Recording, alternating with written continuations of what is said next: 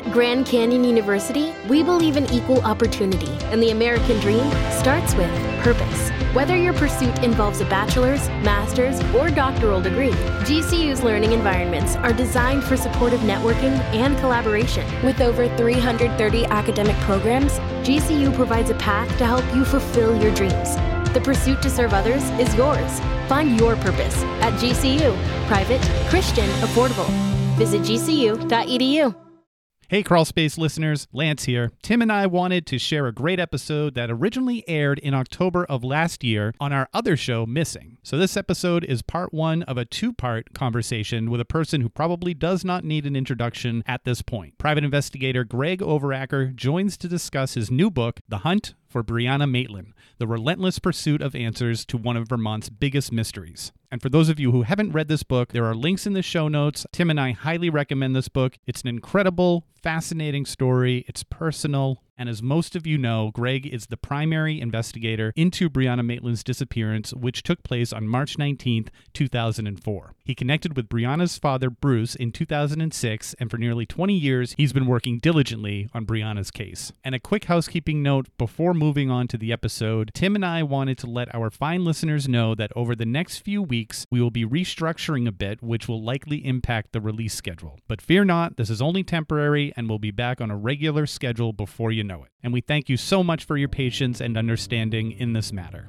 Again, this is part one. Part two will be live in just a few days, so stay tuned for that. Thanks for listening, everyone. We hope you enjoy it.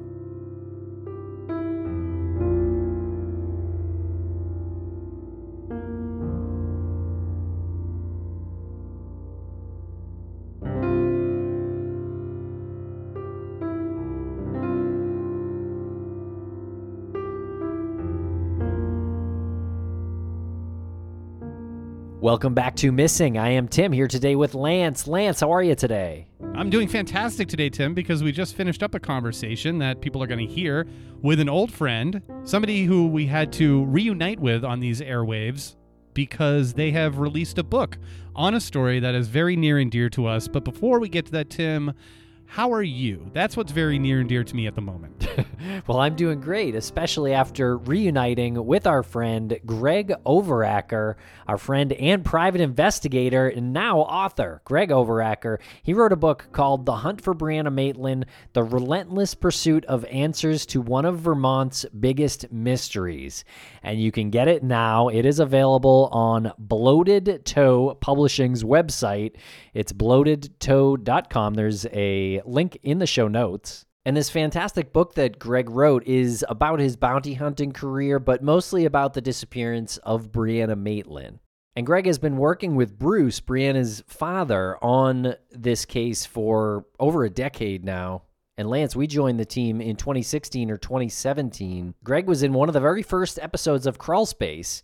And we even have a mini series called Missing Brianna Maitland that you can search for if uh, you are looking for all of the information that we've produced on Brianna's case. And that includes a lot of interviews with Greg. And for those of you who don't know about Brianna Maitland's disappearance, you really should pick up Greg's book because at this point it is the definitive book that details all of the circumstances surrounding Brianna before, during, after the time of her disappearance. And you really get to know Greg as a person, as an investigator, and more than that, you get to know Bruce Maitland a little bit better as someone who wants his daughter found, but also somebody who wants to take that and help other people with it. And he has started, as most people know, because we talk about it all the time, private investigations for the missing. Check out what they do at investigationsforthemissing.org. Tim and I are on the board of that nonprofit, which provides investigative services to families who have missing loved ones. And they provide those services at no cost, except the nonprofit pays for the expenses of the private investigator. So it's a really good cause that Bruce really needed at the time when Brianna went missing and was fortunate enough to have Greg contact him out of the blue and offer to work on his daughter's disappearance at no cost to himself. So it's all kind of inspired by and coming from Brianna's disappearance out of necessity. And like you said, Greg's been with us forever. He's been with us since almost the beginning. And we really couldn't be more grateful to be a part of this community. And of course, Brianna Maitland went missing on March 19th, 2004, from Montgomery, Vermont. And there's a link in the show notes if you'd like to submit an anonymous tip. Or you can call the Vermont State Police at 802 524 5993. And so this interview is going to be broken up into two parts. Part one is airing today, and part two will air next on this same feed. And we're going to take a quick break right now for a commercial and be right back with author Greg Overacker.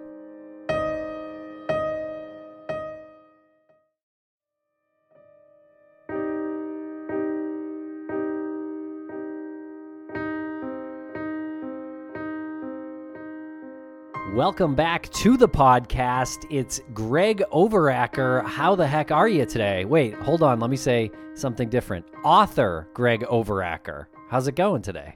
Good. How are you guys? Yeah, doing great.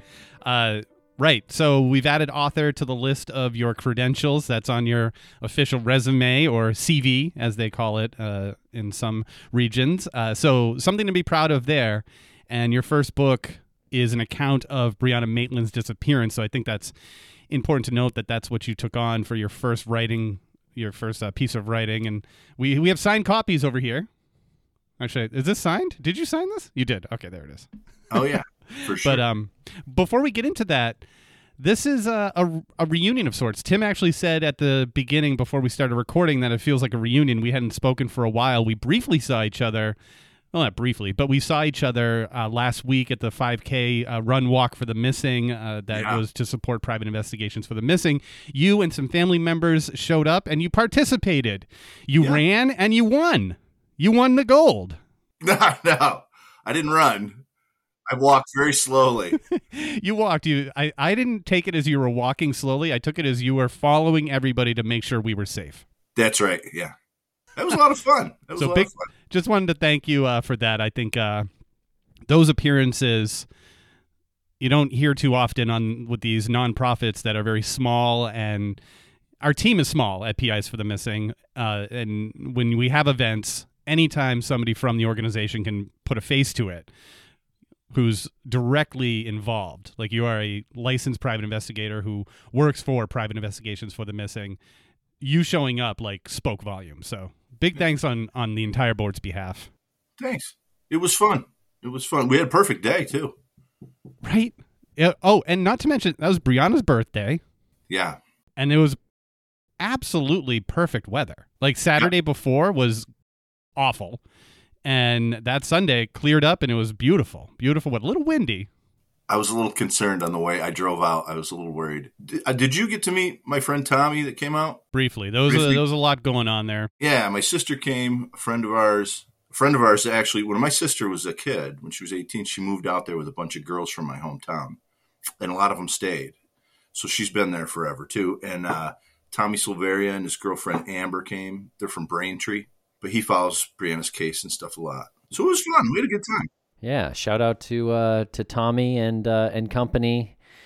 Well, let's talk about you in this book, uh, Greg. And I want to start from the beginning in case folks haven't heard you on these shows before. So, can you tell us a little bit about you, how you started looking into Brianna's case? So, I saw a poster for Brianna on the Thruway in 2006 on Father's Day was with my daughter, and we were coming back from Albany, my brother's house. My family was all there. I told my daughter to commit it to memory, and she did information. And I contacted the Maitlands through Klaas Kids. Klaas Kids is an organization that looks for missing people, uh, assists families of missing people. It was started by uh, Mark Klaas, whose daughter Polly was abducted and murdered in Petaluma, California, in I think 1993. They went out there and set up a, a professional search for the Maitlands. But through them, I contacted the Maitlands and um, met with them in Gouverneur, New York, where they were living at the time. They had moved just outside Vermont's news coverage area so that they could have some normalcy in their life.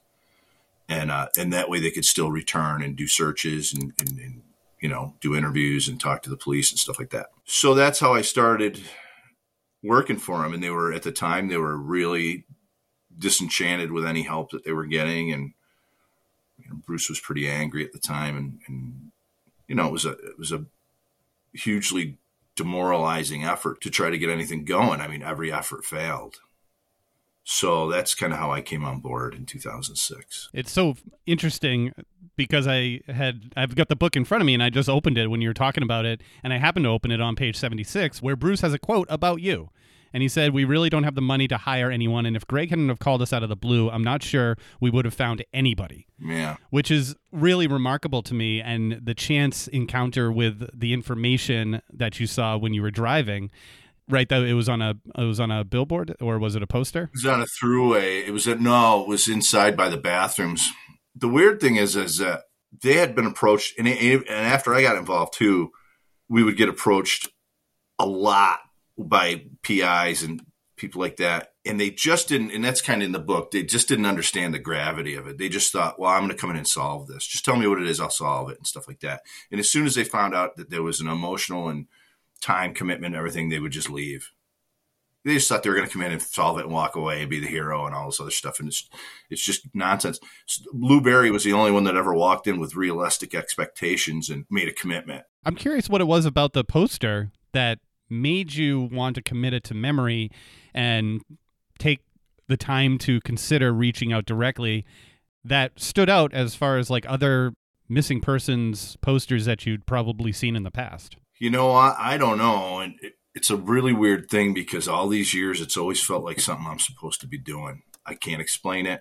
I don't believe in, you know me, you guys know me. I don't believe in anything to do with superstition or but the spirits they're all around you greg you can literally see them none of that i don't believe in that even a little bit but it always felt like something i was supposed to be doing and i don't know understand what that is but i believe i believe that everyone should have a dragon to slay. I believe that everybody should get up in the morning and have something that they're going after. I took a break in i think 2011 but i always felt like i had to come back into the fold. I mean i always stayed in touch with bruce but uh, yeah, so I don't know what drew me to it so much, but I, I was. I like that. Everyone should have a dragon to slay. I think that's uh, that's a cool line. Um, what makes you uniquely qualified to investigate a missing persons case? So you know, I don't know. uh, prior to this, so in my twenties, I started bounty hunting, and in in the state of New York, you know, it wasn't something like uh, there were bail bond offices on every corner. So I gravitated to other states where that was the case.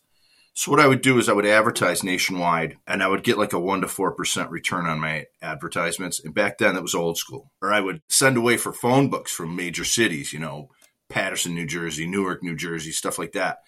And I would go through and literally send every bail bond company an ad with a, a plastic Rolodex card. Remember Rolodexes? So I would travel to those states or work would derive out of those states. So a lot of times states down south would call me and say, I need somebody picked up up in the Northeast and brought back to me. That's kind of how that business functions. They don't want to come up here looking for somebody. They'll send you if unless they have to. So I would travel to these places all the time. And then when I'm down there, you know, I would get work down there. So I would stay down there and stuff like that.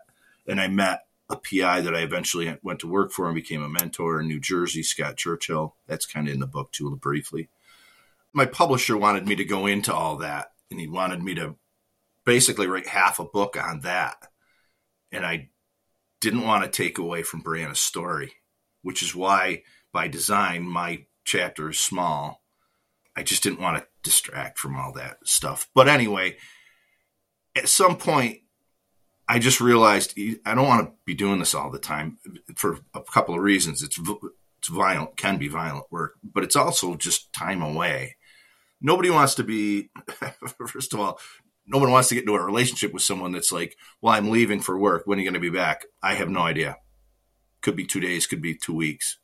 Nobody wants to do that. It was adventurous and everything, but it gets old. And being in hotel rooms, away from home, eating shitty food, and you know, it, it can be exhausting in that way. And I think if I was based in a metropolitan area, you know, if I lived in Los Angeles or something, I could you could do that full time and function around your city or nearby and farm other work out. But I, I couldn't do that. I, I had to travel. So I decided to do to try to do other things. I actually started other businesses here back home and then gravitated into into this. And you know, when I took Brianna's case on and started doing that, realizing how much work it is and, and how involved it is, I didn't want to get involved in other stuff. So I just said, you know what? I'm not doing anything else. I'll just focus on Brianna. What skill set did you develop during your time bounty hunting that gave you an edge over an investigator who didn't have that background? You know, I don't know. I it's it's a I think it's an experience thing, but it's it's hard to explain how experience allows you to to kind of see further into stuff. And it's funny that like working with Lou, who's been law enforcement for 35 years, is that I can recognize that in him when I see it. When he starts to describe something or explain something to me, and I listen to him, it's you can see the experience, and it's you, you learn to see the nuance and stuff. It's kind of like like watching people discuss politics now. Many many people see things in black and white, and to explain to them, look, the topic that you're discussing is very large in uh, there's a big, huge gray area in there. It's a massive discussion. It's not one thing as opposed to another. So I think that's kind of part of it. And, you know, you got to be willing to do certain things too. I mean, I think to the casual observer, it, people don't realize how much time like I've spent in Vermont. It's it's a lot of time away from home, and it's you know to go somewhere a couple states away, and I literally know people up there. I, I literally will see people in public that know me.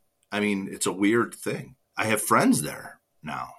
I was in Burlington two weekends ago. I was in both up uh, northern Vermont and northern New Hampshire three weeks ago. It's it's hard to explain, but you kind of have to just immerse yourself and. It it made sense, regardless of whether you think it made sense. It definitely it definitely made sense. Okay. Um, there's a large part of your book that's dedicated to the timeline and and that's important and without getting into like the details of the timeline because I, I know i'm kind of jumping ahead as far as details of brianna's disappearance but i just want to take the idea of a timeline and how an investigator approaches mapping out a timeline of a potential crime in a way where people can read it and understand it and not get overwhelmed by it because details in your timeline obviously each one has a whole story behind it.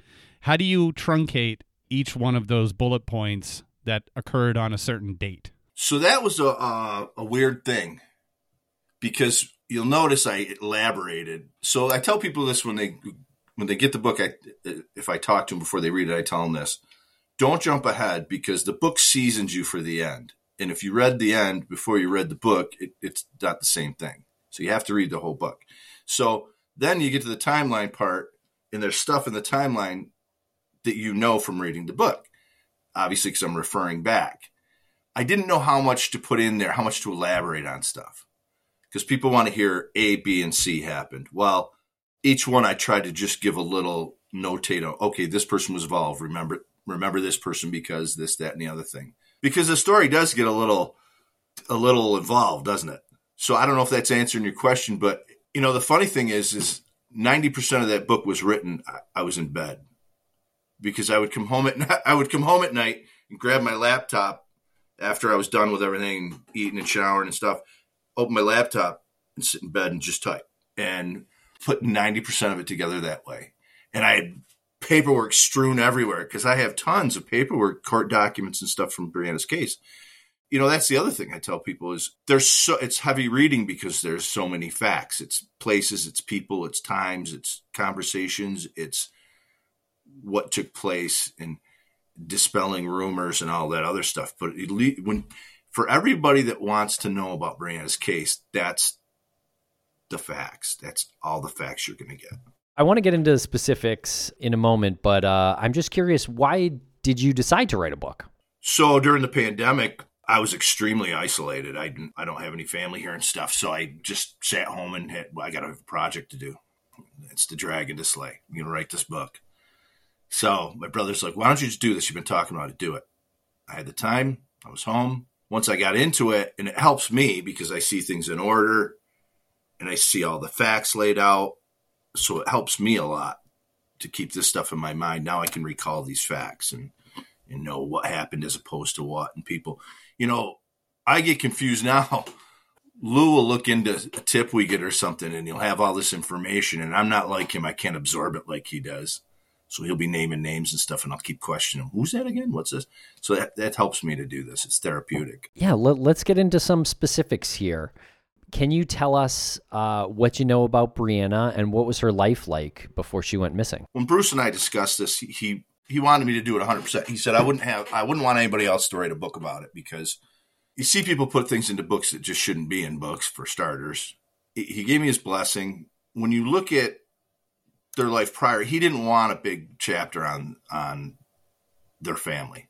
It's it's intrusive. I mean, it's everyone's peeking in your windows all the time as it is kind of thing. So to give the basics about her life was fine. I mean, but it's that if you if you if you read that, nobody's ever mentioned it, but if you read the chapter about the Maitlands and it, seems thin, it's that way by design. But it does give, I think, all you need to know the way they lived, where they lived, what was going on in their life. When you look at it, you think, what a cool way to live. They have two homes, a mile long driveway back into the woods to these two homes that is a thousand feet from the Canadian border. It's an outdoorsman's dream. You know, they're camping on their own property. They can hunt on their own property. They've they've got it set up kind of uh, back to the land with solar power, water power, heating with wood, all this other stuff. Bruce is working in forestry uh, as a forester. But what he didn't realize, and, he, and this is talked about in the book, what he didn't realize was how isolated she felt. Kids want to run with kids, kind of thing. Um, she wanted to be in town where she could be with the kids and stuff like that. And there's that opposition too in the way they live up there, where you drive through Verm- up northern Vermont and you think, what a wholesome looking place where there's, you know, it's it, the state is 76% forested and it's really sparsely populated. And, you know, what do you think of when you think of Vermont leaf peeping and maple syrup and all this other stuff? Well, there's a huge drug problem. There's a lot of boredom, brutal winters. So she kind of moved into that being around, uh, unfortunately, being around some unsavory people and stuff. And, and so that's kind of talked about too. Yeah, and unfortunately, you have to talk about the drug problem that was taking place at that time in the area and the related characters that come into play when you discuss the drug problem.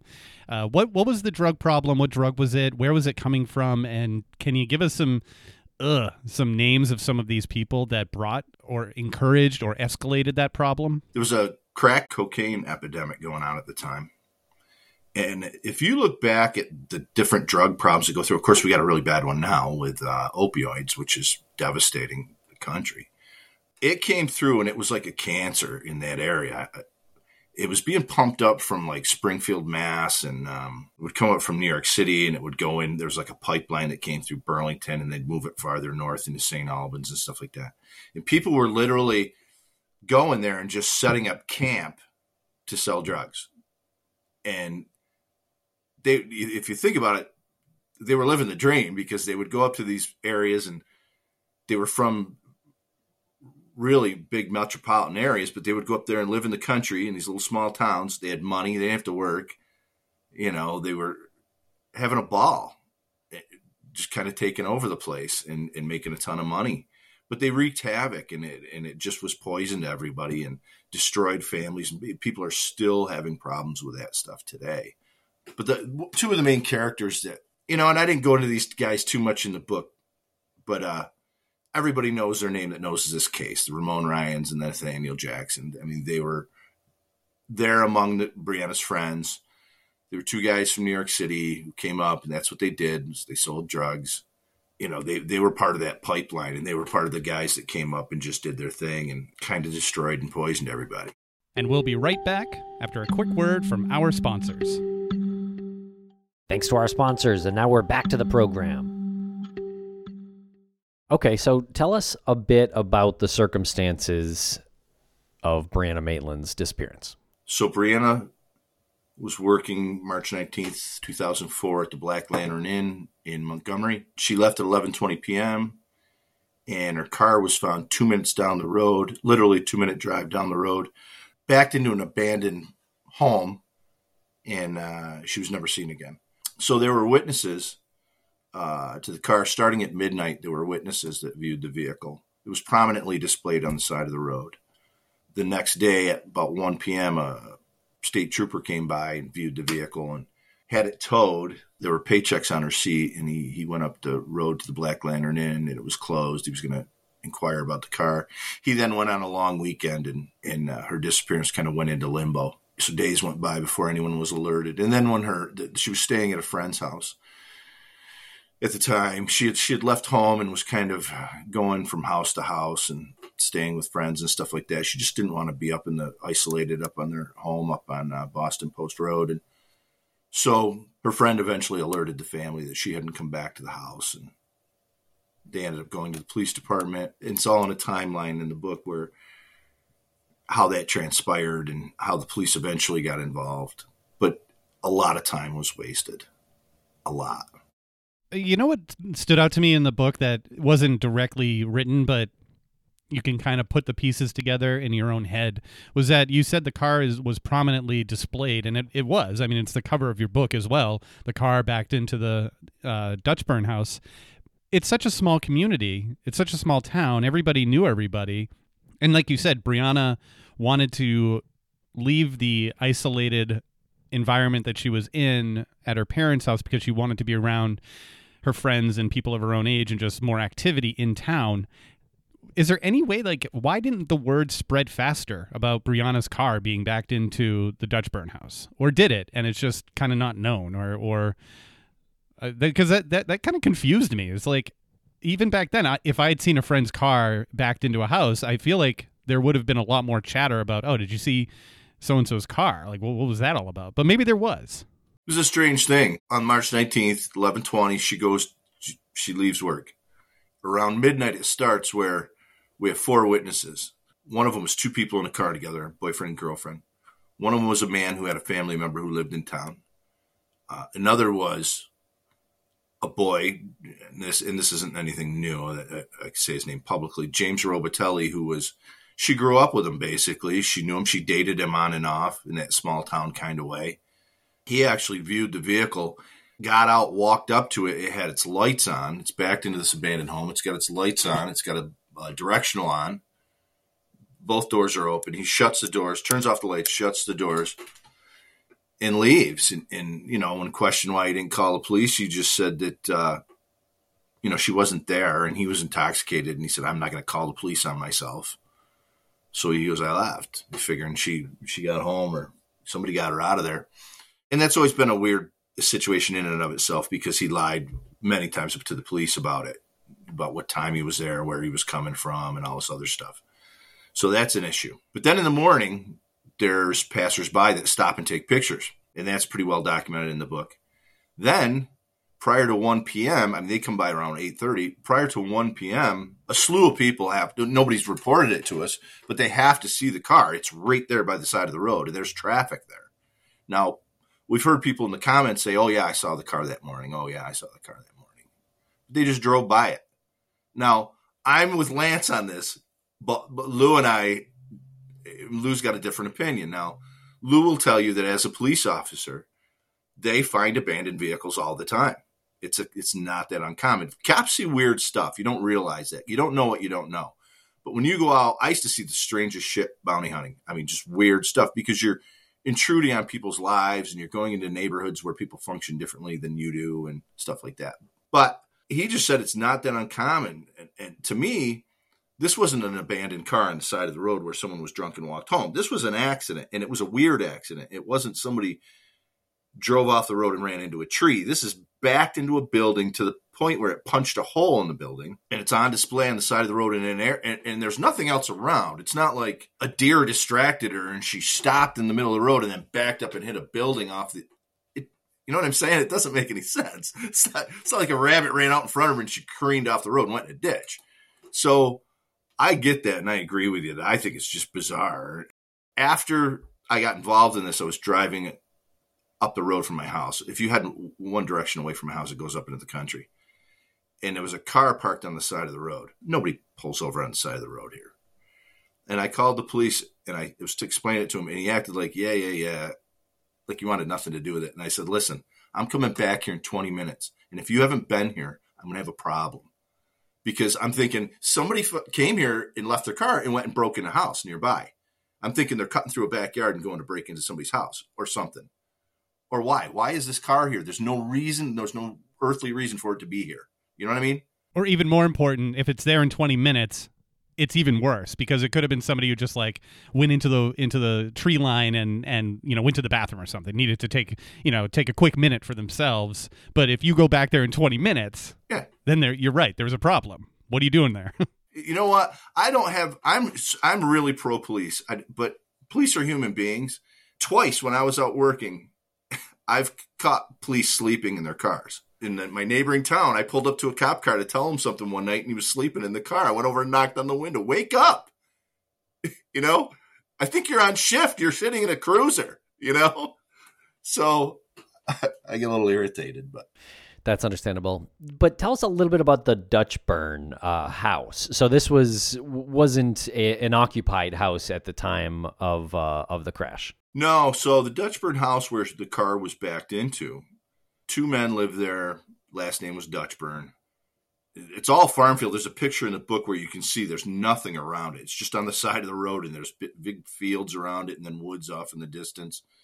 Um, and it's on a kind of a gradual bend. They were elderly men who had a dairy farm and spent their whole life right there in that area. I think I think they Chloe wrote an article that I put in the book just to give people an idea of of, of the the home she wrote a really good article about it, kind of explains everything. I think they had left town once to go visit somebody or something, but they just worked, you know, 12, 14 hour days or something every day of their life in that barn. I think they even said one of them was all hunched over from being hunched over in the barn and everything. But they had had a home invasion. Somebody locally knew that they carried cash on them. Those guys, they had thousands of dollars, put them in their overall pocket and walked around with it all day long. They got hurt during the home invasion. Uh, they returned home for a short time, but then they went into nursing homes and they eventually passed away, and the home sat vacant ever since. So the home kind of had that aura of a tragedy to begin with. And this was kind of, and Lance brought this up years ago in a podcast when we were talking about now. How odd is it that there's another tragedy there? Yeah. And I know something that comes up um, often when talking about Brianna's case is uh, that area and that, I guess, I guess it was kind of like a parking lot that was next to the Dutchburn house. Was that a meetup spot for kids? I, I know a lot of people uh, talk about that. Was that a common area for people to stop and maybe have a smoke or something like that? No, you know that was a big thing we asked everybody. It, so it wasn't really a parking area. But what it was was like if you pulled off the side of the road, there was like a gradual. You know, it was kind of where they parked when they when they lived there, where you could just pull off the side of the road and onto a gradual flat piece of land right in front of their house. But that's it. No, nobody stopped there. Nobody go there to would go there to party or anything like that. Which is funny because, and and that's another thing that I guess uh, when people look at the case or they read articles about it and stuff, people always say, "Well, did they search that house? Did they search that house?" They did, but no one's going to go in that house. It's just a, it's just a shell of a home. Actually, it's it's old and weathered and you know, windows boarded up. The uh, area though is like you said, the house itself is sort of sitting there in the middle of an open space. Uh, and it's not there today. So if anybody's listening and they want to go explore it, it's not there today. There's like some remnants of foundation, but it, it is on like one of the main roads though that that goes like through town. Correct? Yeah. So you know when you're in that area, and because it's sparsely populated, there's it's common area to travel into Montgomery that way, which Montgomery is very small. So you're just kind of dr- driving through this little town, you know, kind of like a hamlet. All right, tell us a little bit more about James. Uh, so I know James and Brianna kind of had a relationship. What's the story with him coming by the car that night? I think that fact kind of uh, I don't know confuses some people, me included. So it's a it's you know James passed away in a car accident, unfortunately. So Brianna was friends with him and his sister and um, dated James James on and off. And uh, you know, part of part I think too gets lost when people read about this, and, and you know the deal. People really get involved in this case. They really gravitate to it and read everything they can read on it and, and all this other stuff and it gets confusing but one thing that really gets lost is that brianna was a 100 pound 17 year old kid people start to view her as a woman, and she wasn't. She was a, an immature 17 year old kid.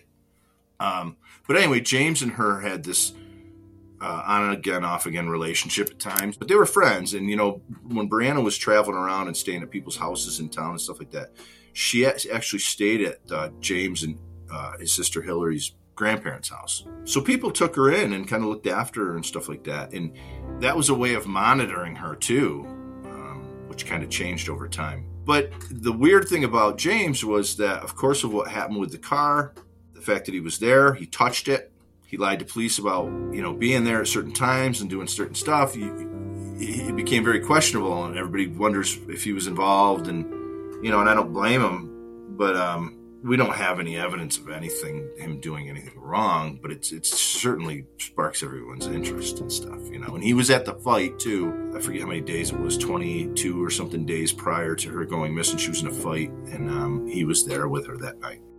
Part two coming up in a few days. Check out the link in the show notes to purchase a copy of Greg's book.